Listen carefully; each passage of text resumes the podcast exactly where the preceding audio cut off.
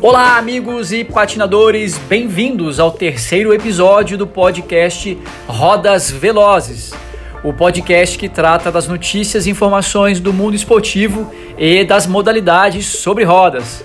Puxando esse pelotão daqui de Floripa, eu sou João Escarpim e lá de Brasília, Larissa Paz. Nesse episódio, entrevistamos o Dr. André de Melo Andrade, fisioterapeuta da Avance Físio e especialista em fisioterapia resolutiva aplicada à performance. Então, cola no vácuo que já vamos dar a largada neste episódio do Rodas Velozes.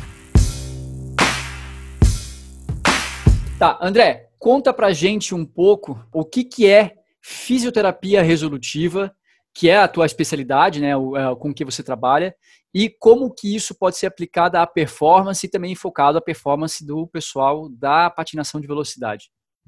Perfeito. João, fisioterapia resolutiva, ela vem do princípio de você buscar resolver um problema ou identificar fatores que podem levar a um problema né, de uma forma que é mais voltado para cada caso, de forma mais específica. Eu vou dar um exemplo. É, nós temos carro e a gente não espera necessariamente um carro é, que é para a gente procurar um mecânico, não é verdade? Com os atletas, se você esperar que ele se machuque para procurar um profissional especialista em movimento, também não vai dar certo. Ele pode perder uma competição, ele pode perder rendimento, perder lugar numa equipe por algo que poderia ser evitado. Então, esse conceito de fisioterapia resolutiva veio da minha formação. Eu sou de Belo Horizonte, trabalhei em clubes de alto rendimento no futebol, no Clube Atlético Mineiro, trabalhei no Minas Tênis Clube com o esporte olímpico e também fora do Brasil, na França e na Espanha. E nessa formação, eu percebi um universo que eu não havia percebido na universidade, onde a gente sempre aprendia muito em basear um tratamento em aqueles aparelhinhos ou exercícios gerais. E eu pude aprender com os melhores profissionais que a fisioterapia de verdade é uma fisioterapia investigativa. Um, um, fisioterapeuta, ele não faz técnicas de recuperação, de massagem, ele faz mais do que isso. Ele é capaz de entender ah, fatores que podem, vamos dizer, deixar o seu corpo com a predisposição maior a se machucar e também equilibrando esses pontos, direcionando um treinamento, um tratamento mais específico, isso gera uma performance melhor. Pensa aí num carro onde o alinhamento e o balanceamento estão em dia, de nada adianta você ter uma Fórmula 1 com o eixo desbalanceado.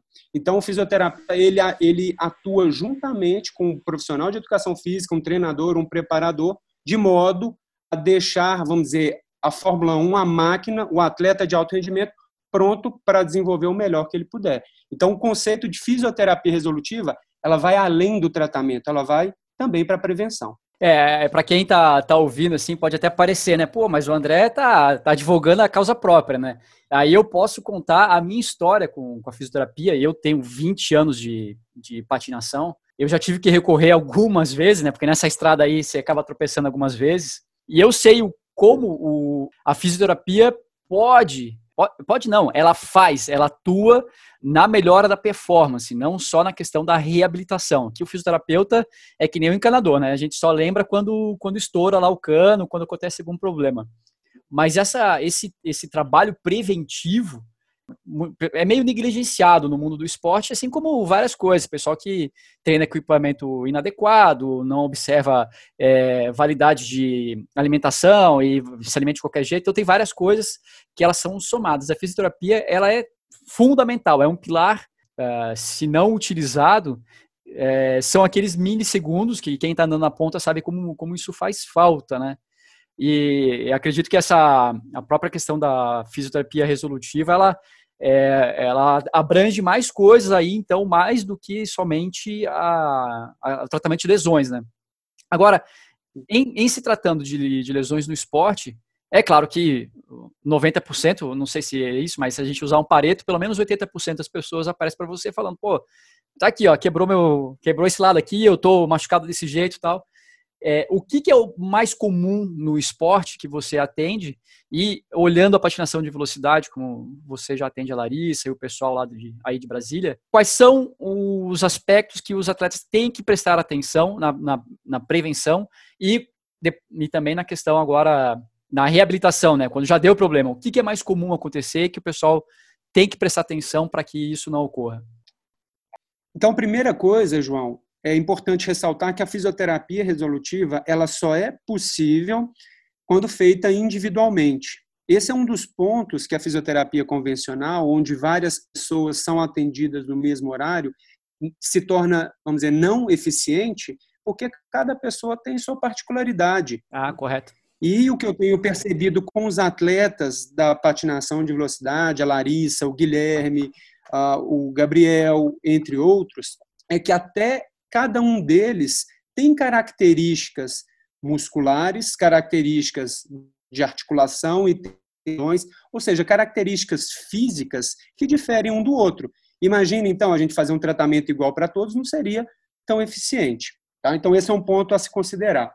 É, sobre o que eu mais tenho percebido na patinação de velocidade são condições no joelho e condições no tornozelo. É, condições no joelho, claro, é uma demanda é, da patinação que exige muito da musculatura e da articulação do joelho, pelo é, acúmulo de treinos, tanto no patins quanto na bike em, e também em musculação. É, vamos dizer assim, tendinopatias no joelho. Ah, o que eu vejo é, com muita característica no público masculino da patinação são tornozelos muito rígidos, com baixa mobilidade, e isso acaba cursando com compensações que sobrecarregam mais joelho e podem sobrecarregar até quadril e coluna. Tá? Então, se você for perguntar assim, o que é mais visto? Dores em joelho, dores em tornozelo, tá? e sobrecargas musculares por causa de baixa mobilidade, ou seja, articulações presas precisam ser mobilizadas, e muitas vezes desequilíbrio entre músculos das, das pernas a patinação de velocidade tem uma característica, pelo que eu tenho aprendido, de ser uma demanda maior para um lado. Né? As pistas, é, vamos dizer assim, ela, ela é para um lado, né? mais do lado esquerdo. Então, o que eu vi, eu vou dizer em 90% de todos que eu já atendi, é que a perna esquerda ela costuma ser mais forte uhum. né? no apoio. Esse é um ponto que me chamou muita atenção em termos de características. Não vejo é, condições, por exemplo, em braços, a não ser quando há uma queda, e também a questão da coluna, eu diria que ela é uma porcentagem menor, mas acontece de dor na coluna. Muito também por causa daquela posição por tempo prolongado, curvado para frente. É, mas é o corpo humano é um edifício, né? Se a base não é sólida o suficiente, a consequência reflete lá em cima. E aí a gente vê, né, vê essas coisas acontecendo de é, costas, coluna, o pessoal reclama, mas às vezes é lá alguma coisa no tornozelo, uma falta de mobilidade, uma, uma supercompensação. E aí o trabalho do fisioterapeuta tem que conseguir observar isso, além do treinador, né? O treinador tem um papel importante, mas acredito que mais no condicionamento, né? O fisioterapeuta é um é um profissional que consegue ver a estrutura e falar, olha, você vai ter que mexer aqui para não dar problema lá. Exato, João. É tipo uma visão de raio-x. O trabalho do treinador ele pode ser é, é uma visão que se associa e que se soma com de um fisioterapeuta onde ele consegue detectar por que, que um atleta não está conseguindo fazer uma técnica boa, pode ser que um, um músculo está mais fraco, pode ser que uma articulação está mais presa. Por isso que esse trabalho, tanto de prevenção, e quando, vamos dizer, o cano estoura e a lesão está né, tá ali presente, muitas vezes só tratar o local, vamos dizer, uma dor no joelho, às vezes não é o suficiente, porque essa dor no joelho pode ter sido causada por uma compensação de outra região. Por isso, o trabalho é individual. É interessante, João, se você me permite comentar, o, existe uma sociedade nacional chamada SONAF, Sociedade Nacional de Fisioterapia Esportiva, e há profissionais no Brasil todo, de norte a sul, tem Florianópolis, Belo Horizonte, São Paulo, Rio, e são profissionais capacitados em avaliar e atender nesse princípio de fisioterapia individual, investigativa, resolutiva. Agora, é, a gente está no Brasil, você tem experiências é, muito avançadas aqui, mas também você já tem experiência no exterior. O que, que é hoje o estado da arte, olhando para o esporte, a fisioterapia e todo o conjunto de, de especialistas e profissões e áreas de conhecimento para a melhora da performance dos atletas? Olha, dizendo assim da minha profissão, ela tem crescido bastante. É, para vocês terem uma ideia, eu em 2012 fui contratado por um, um jogador de futebol da Série A da França para recuperar uma lesão que ele tinha e não estava conseguindo uma recuperação satisfatória no clube. Então ele me contratou por alguns meses para poder acelerar essa recuperação e ele conseguiu se recuperar ali com um mês. Foi uma coisa muito rápida e depois ele me contratou para que eu desse continuidade nessa né, nesse quesito prevenção de lesões para que ele conseguisse seguir toda a temporada com o mínimo de chance de, de, de lesão. E deu certo. Então, assim, é, esse exemplo é só para ilustrar que a fisioterapia está, assim como a parte da medicina, da nutrição, é, dentro dessa equipe multidisciplinar, é uma peça fundamental e um atleta de alta performance, ele estará ganhando, tendo todas essas peças de um quebra-cabeça, essas peças juntas, elas vão dar uma resposta muito melhor. A fisioterapia no Brasil, vou te dizer, ela está extremamente avançada. Eu estive na França e vi que o nível que a gente tem é um nível de formação muito bom.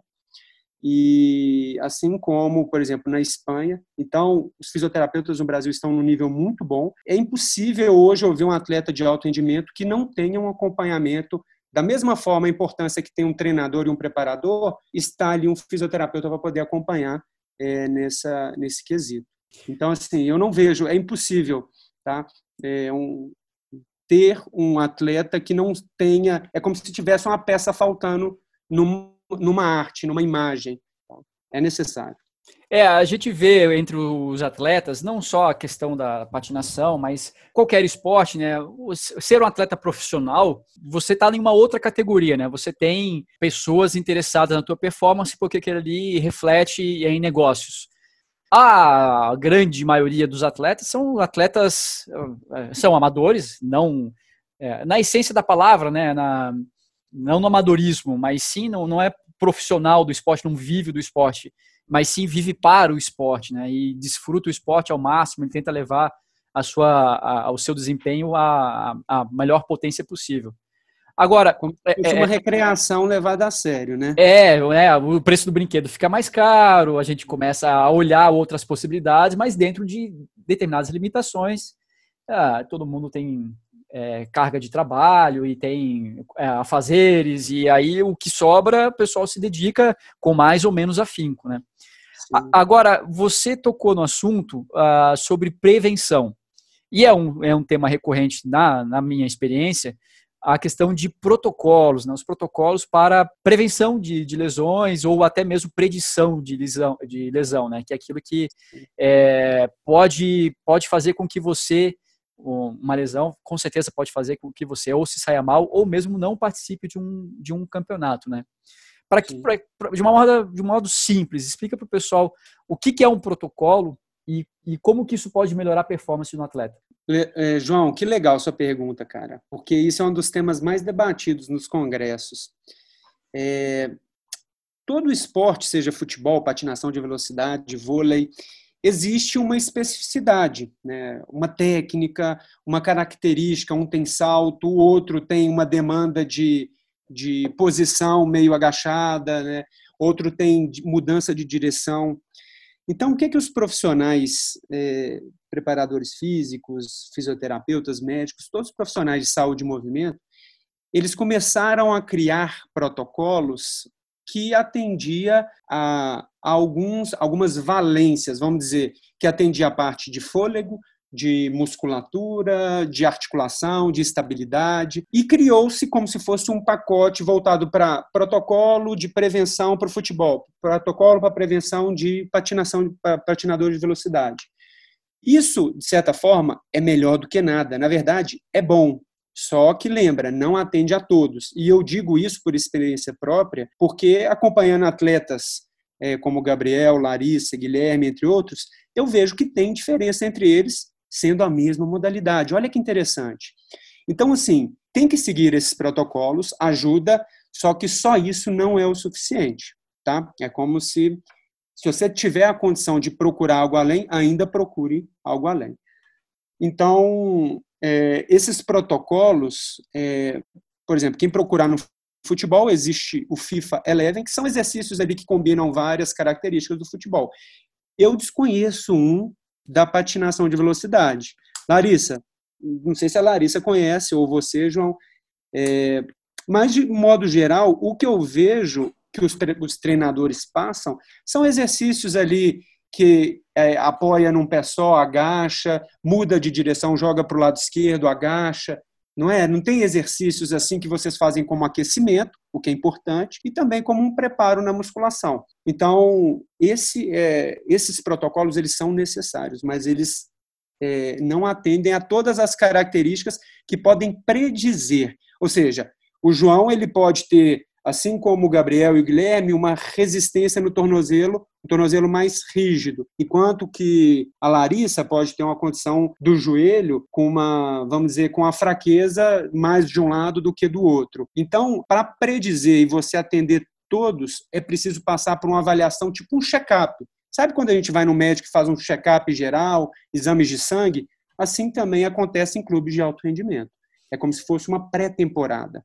É, eu não sou favorável de receita de bolo. Não acredito que todo atleta vai conseguir desempenhar da mesma forma como qualquer outro, né? Então, até mesmo esses protocolos que são meio que padrão para algum tipo de esporte, você, você vê a massificação do esporte, você precisa pelo menos nivelar o pessoal por baixo de alguma forma, então lança na internet programas e, e aplicativos e tal. Agora, é, só a visão do fisioterapeuta para aquele atleta específico é possível você ter a elaboração de um protocolo que, que atenda às necessidades específicas de cada um, né?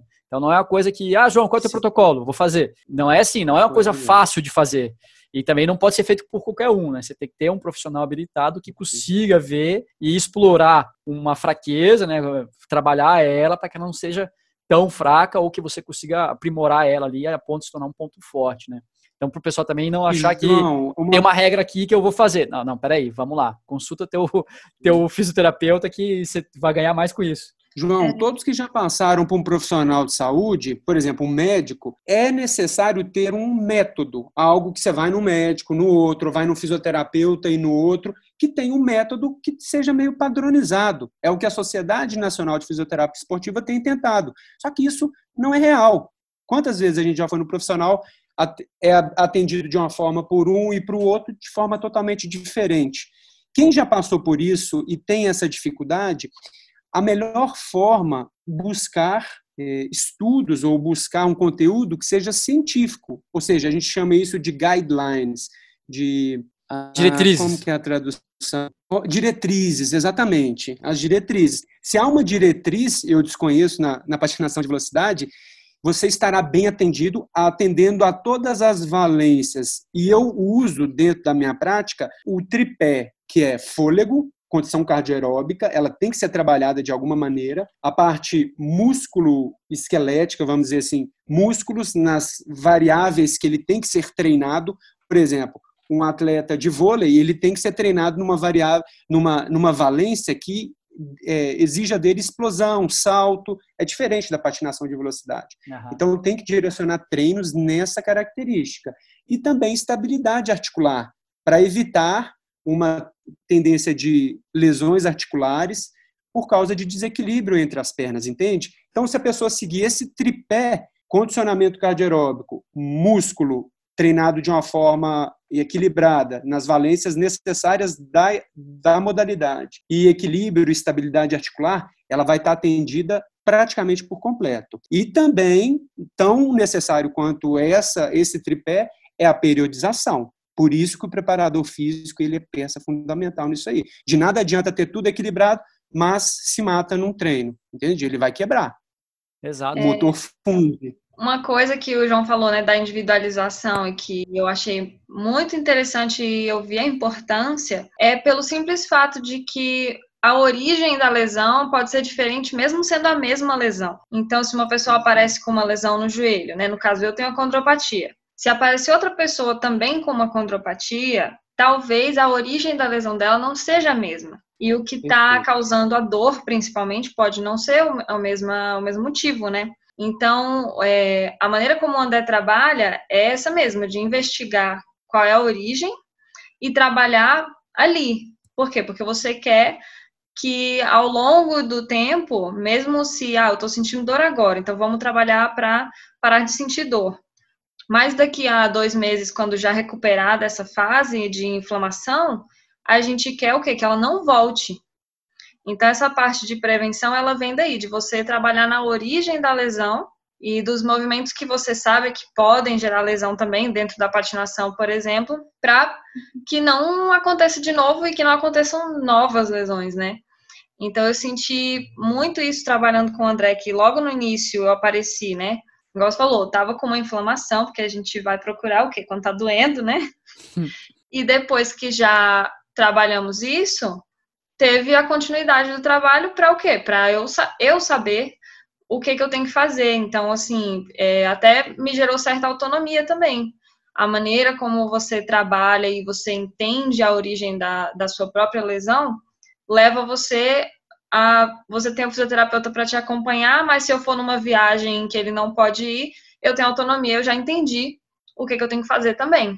Perfeito, Larissa. Posso acrescentar? Claro. É, o método que eu sigo é um método que busca independência dos atletas ou do paciente. Então, meu papel, além de investigar, é deixar o controle nas mãos do meu paciente, do meu atleta. Porque vocês vão estar participando, viajando, vai estar em outra cidade. Se você entender, se eu conseguir te explicar o que, que aconteceu e como você é capaz de lidar com o seu próprio problema, isso tem benefícios. Um, Larissa já falou, tá no controle do próprio, precisar ficar gastando, né, investindo em várias sessões para poder ter um resultado. A fisioterapia é vista como se fosse sessões, pacote de atendimento, mas não. Ela pode entregar uma solução. Quem de vocês, por exemplo, quando vai no dentista, o dentista não vende, é, vamos fazer um tratamento de canal, cinco atendimentos. Não, ele vende uma solução. Eu vou resolver o seu problema e, se, e se for com menos consultas, melhor ainda. Então, isso é uma fisioterapia que baseada em resolução. Igual você falou do dentista, o dentista vai fazer o canal e ele vai falar: olha, a partir de agora você tem que fazer isso, isso, aquilo, para não ter outras cáries, para não ter outros problemas, né? Então ele vai tentar te ajudar a você não reincidir, não ter mais problemas depois. E foi isso que eu senti trabalhando com o André. É uma cumplicidade, né? Precisa ter e uma ela, cumplicidade a... entre o, o fisioterapeuta e o atleta. Isso. E a prevenção, João e Larissa, a prevenção ela pode vir para pessoas que nunca tiveram nada, ótimo, e pessoas que já tiveram um, um, tipo de lesão, por exemplo, uma dor no joelho com uma condropatia, uma lesão no ligamento ou um tendão, essa pessoa que tem um histórico de uma lesão, esse é o fator que a literatura científica mostra que é mais é um, um fator preditor mais presente para a pessoa ter outros tipos de lesão. Significa, se ela já teve uma vez, ela tem chance de ter de novo. Então essa pessoa, por mais que ela, vamos dizer assim, esteja tratada, não esteja sentindo nada agora, ela tem uma indicação muito forte de passar por uma avaliação preventiva. Uhum.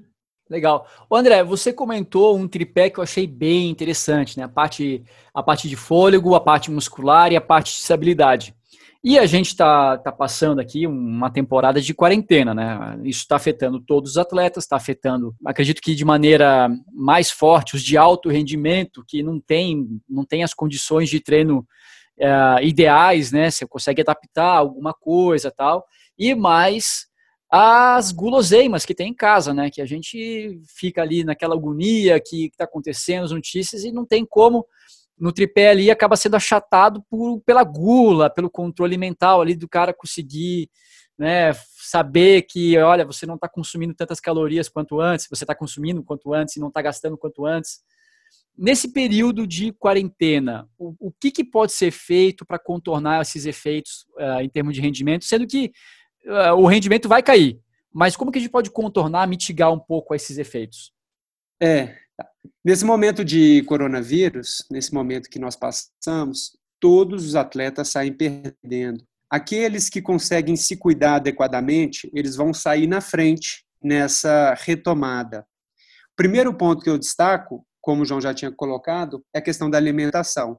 Se você tinha uma, um, um programa alimentar e estava treinando muito, com a demanda física muito grande, se você mantém esse programa alimentar, é, provavelmente o saldo vai ser positivo. Você está ganhando peso. E isso, na retomada, ele vai te atrasar. Então, é importante, quem tem acesso aí ao nutricionista, faça readequação de calorias, de nutrientes, é importantíssimo, tá? Então, lembrando desse ponto da nutrição. Em termos de alto rendimento, um atleta amador recreativo ou de alto rendimento, principalmente o de alto rendimento, ele tem que ser visto não só como uma a preparação física, mas também a preparação mental. Tá? É, é, importante que nessa fase, é um momento né, de, de, vamos dizer, de confinamento, de quarentena, é importante que você explore coisas que talvez não explorava antes, como uma prática mental. Tem pessoas que usam o termo imagética. O que, que significa isso? Treinar na sua mente é, visualizações, execução, técnica, um momento numa competição que você optou por fazer uma técnica ao invés de outra, quando deu certo, quando deu errado. Então, é, por mais é, óbvio que seja isso, quando você visualiza, ativa regiões no seu cérebro é, que seriam as mesmas regiões quando você está treinando. Então, é como se fosse uma musculação do cérebro. Tá? Eu acho que a Larissa pode até comentar melhor sobre isso. Isso é neurofisiologia. Tá? É, André, você e, falou exatamente ponto. Desculpa. É, você falou exatamente o ponto, que é o quê? O nosso cérebro ele não vê diferença entre o que é real ou o que é imaginário. Então ele vai tratar da mesma forma e vai estimular as mesmas áreas e muitas vezes até liberar os mesmos hormônios. Então o que você falou é muito certo. A visualização que muitos atletas praticam. Michael Phelps é o melhor exemplo. Ele sempre fala que ele praticava visualização tanto do que ele queria conseguir na prova, do que podia acontecer na prova, do que podia dar errado e o que, que ele ia fazer se desse errado. Então, tanto que uh, ele já falou várias vezes em entrevistas que quando o óculos dele saiu durante a prova, ele começou a contar as braçadas, porque ele já tinha pensado se alguma coisa der errado, o que, que ele ia fazer. E o Gabriel Sim. Félix também, que é o, o, nosso atleta da patinação, né? É, que é destaque, desde pequeno, ele vê muitos vídeos. E então ele vendo os vídeos, ele também imagina um movimento muito melhor, né? E vai estimulando, e ficou mais fácil para ele desenvolver a técnica dentro da patinação. É, tem vários exemplos. Então, assim, a, a visualização fora do período de treinamento mesmo, que é o que forçadamente a gente está tendo agora, né? Ela pode sim te levar a ter ganhos, não só manutenção. Então, isso que você falou é muito certo. É, esse período agora, tem coisas que a gente pode fazer para ganhar outras áreas. Tem coisa que a gente vai perder? Tem. Mas com esse tempo livre dá para a gente trabalhar outras áreas, né? E o mental é uma delas. É, eu, eu gosto de, de pensar que é, o condicionamento é, é, é, a forma de você. Não é só condicionamento físico, né? Mas é você diminuir o tempo de resposta de, de alguma coisa, seja o cérebro mandando um, um estímulo, ou seja você reagindo a alguma coisa que está acontecendo do lado externo. Então, o próprio condicionamento mental, ele faz com que você não congele, né? Você não tem que ainda ter que pensar em que, que possibilidade você tem para tomar uma decisão. Então você já vai direto para a decisão. E essas visualizações e possibilidades, e você tem uma ramificação de, de consequências que pode ter, mas você já reduz as possibilidades para tomada de decisão. E no, no esporte em que a gente fala aí de milissegundos, isso é fundamental, né? Você está preparado não só fisicamente, mas pra, também para as adversidades que podem acontecer. Isso, ele tem tanto a ver com a parte de resposta às situações adversas, né, que é o que você está falando, e lidar com a pressão, com nervosismo numa prova, por exemplo, né, com um adversário que esteja muito superior a você ou que você pensa que está, mas também tem a ver com é, o aprendizado de técnica. Por que que, o que, que é a técnica?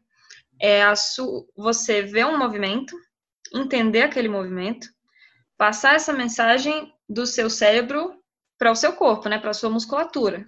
Então, essa conexão neuromuscular. Quando você treina a sua mente e você presta atenção no movimento, imagina que você está fazendo ele correto, imagina como que é você não fazer correto também, você está ensinando para o seu corpo qual é o, a musculatura que tem que estar tá ativada, como que você tem que se sentir durante aquele movimento, principalmente nas visualizações, o importante é você sentir, né, a sensação.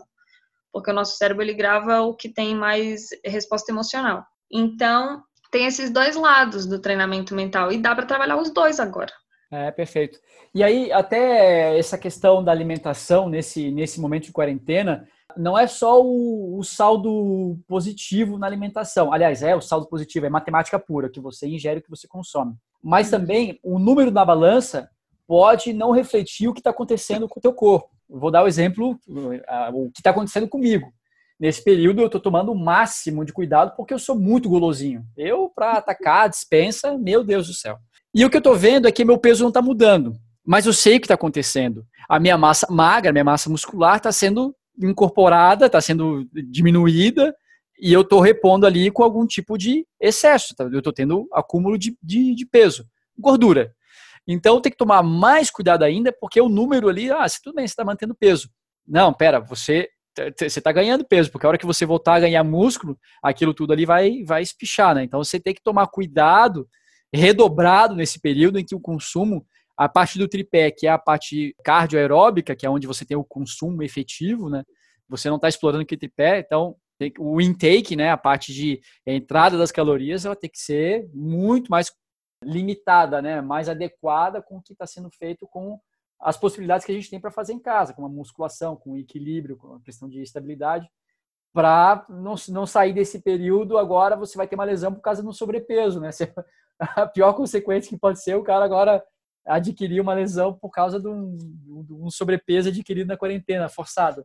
Pois é, André, Sim. tem a ver é, o fato de a alimentação e todo o conjunto né, ter sido um pouco desestruturado por esse período, como que isso pode refletir na parte de lesão, além só do sobrepeso, né?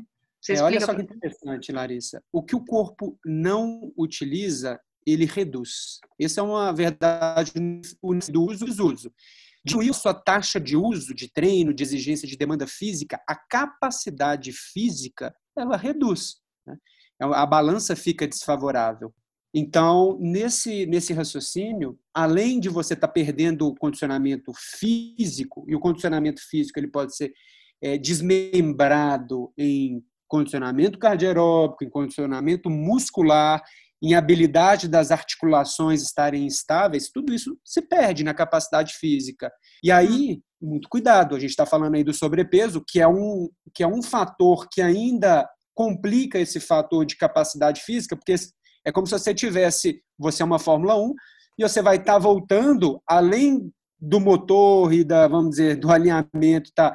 Tudo a capacidade de, da sua máquina um pouco menor do que antes, você ainda vai estar correndo com um peso maior no seu carro.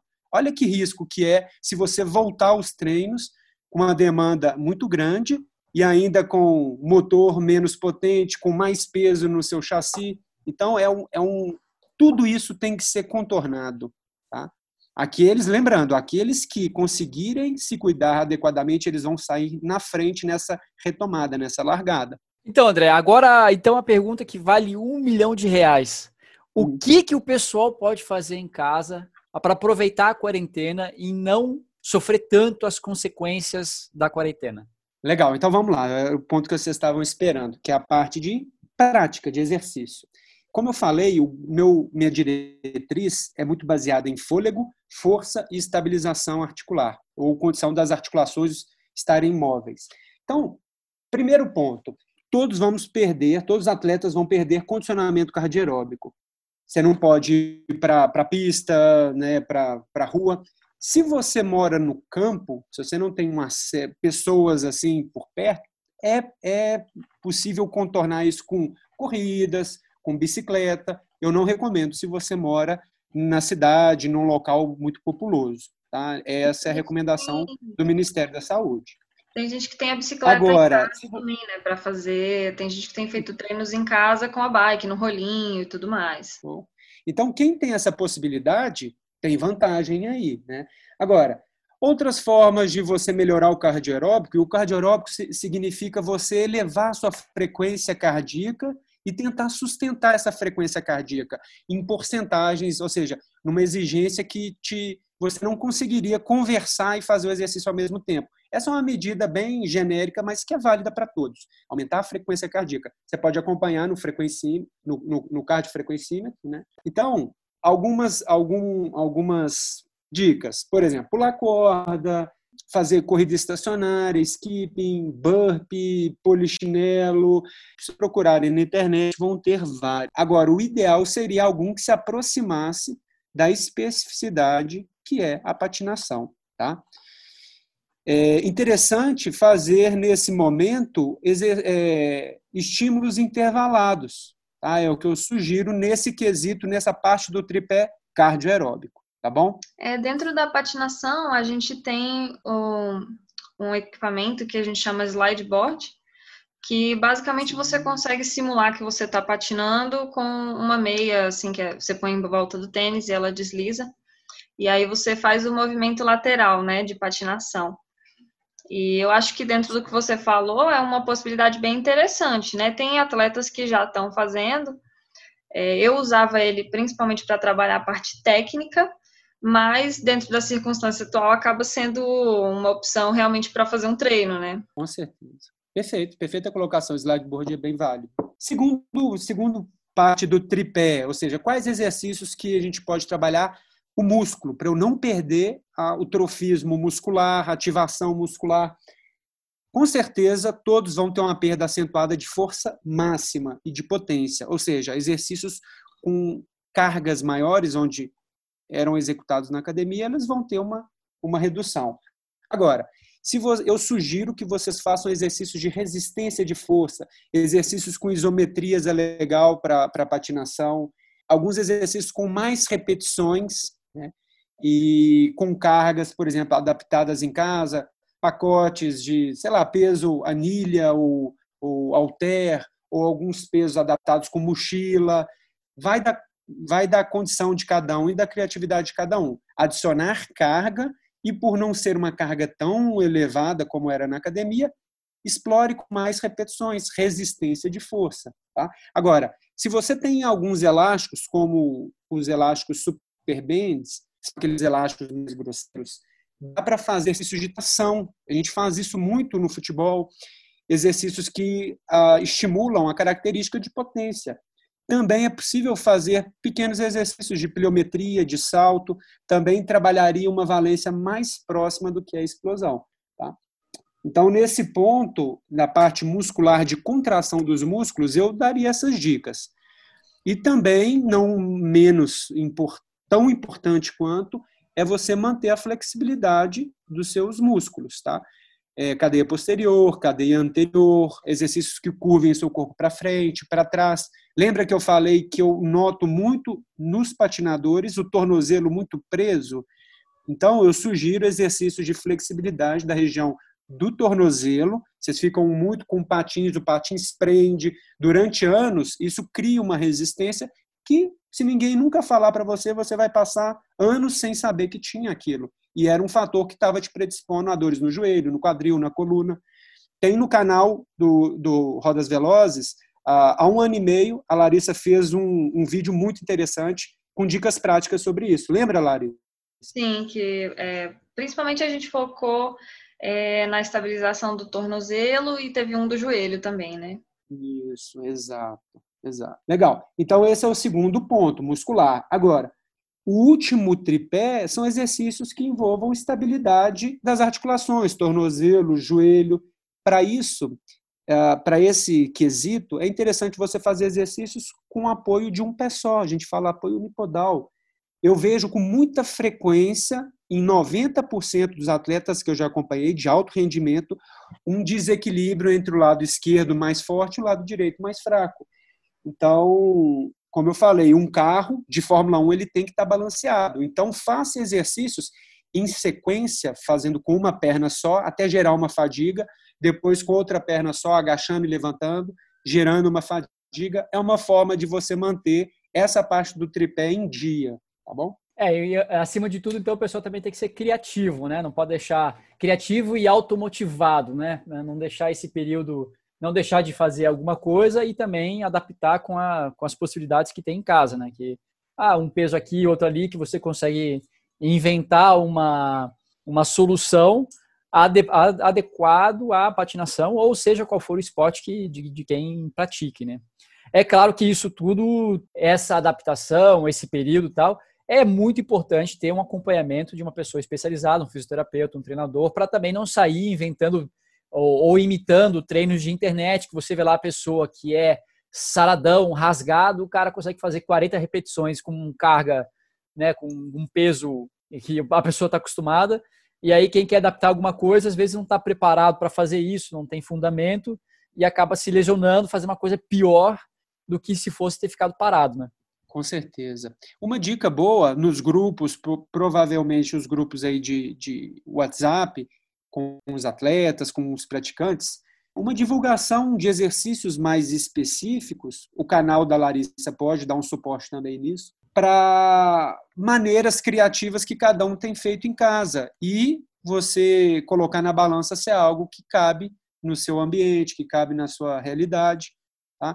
se é algo que está muito acima do seu nível ou talvez muito fácil para o seu nível. Então, acho que vem como um aliado é, a pessoa gravar e divulgar assim nos, nos bate-papos. Se vocês colocar, se a gente fosse colocar, ok, André, tudo que você falou desse tripé, qual que é o ideal?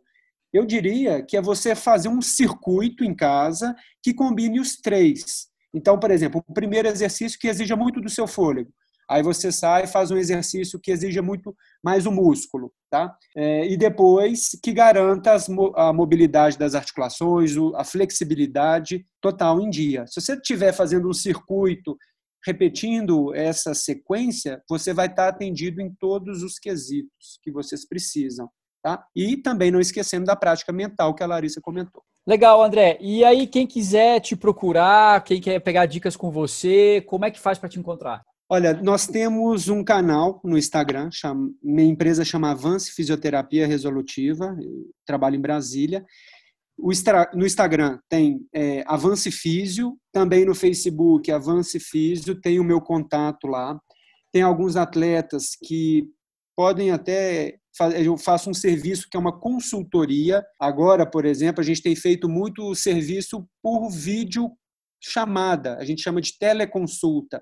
E para quem mora em outra cidade é algo válido também, porque diante da primeira parte chamada anamnese, que é entender o histórico, entender a, as condições de treino, é, o histórico que eu digo, é, se teve ou não lesão, quais são os objetivos. Por meio dessa investigação inicial e por meio também de alguns testes básicos padrão, eu consigo, de alguma maneira, é, triar, saber se tem alguns fatores que predispõem ou alguns fatores que precisam né, ser melhor trabalhados à distância. Tá?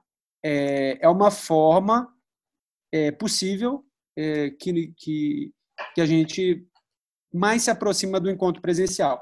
Agora, tem várias dicas legais que eu tenho tentado alimentar ali no, nas redes sociais que qualquer atleta de qualquer modalidade pode se beneficiar como foi aqui no nosso bate-papo. Então, sigam lá nas redes sociais, acredito que pode ajudar muita gente. Legal, André. Poxa, obrigado pelo esse bate-papo. Tenho certeza que o pessoal que está em casa vai curtir muito esse, essa informação, esse, esse aprofundamento nesse conhecimento sobre a fisioterapia, sobre a, a prevenção, sobre o que dá para fazer nesse período de quarentena. E aí vamos trabalhar aí para que todo mundo saia bem forte e volte logo, né, para para suas atividades de rotina. Muito obrigada por participar do nosso programa. Você tem muito conteúdo para passar aqui. Foi assim um pedacinho, né? Mas quem quiser saber mais, com certeza entrando em contato, dando uma olhada no seu Instagram também consegue muito mais. Então, só tenho a agradecer você ter participado. Olá, Larissa e João. Eu, eu admiro a, a iniciativa de vocês. Espero que essas informações que vocês estão divulgando no canal do podcast, se espalhe Brasil afora e até fora do Brasil. Eu fico satisfeito e honrado de poder ter participado aqui. Pode Obrigado. contar comigo em outras vezes. Valeu, André. Obrigado. Valeu, um grande valeu, abraço. Valeu, André. Valeu, João. Valeu, um abraço. Esse é o sprint final deste episódio. E aí, curtiu? Então não deixe de seguir o Rodas Velozes nas redes sociais. Estamos no YouTube, Facebook, Instagram, com o perfil arroba Rodas Velozes ou na sua plataforma de áudio favorita.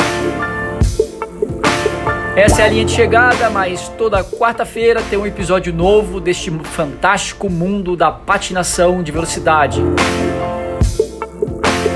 E até a próxima, direto de Floripa, João Scarpim dando um tchau!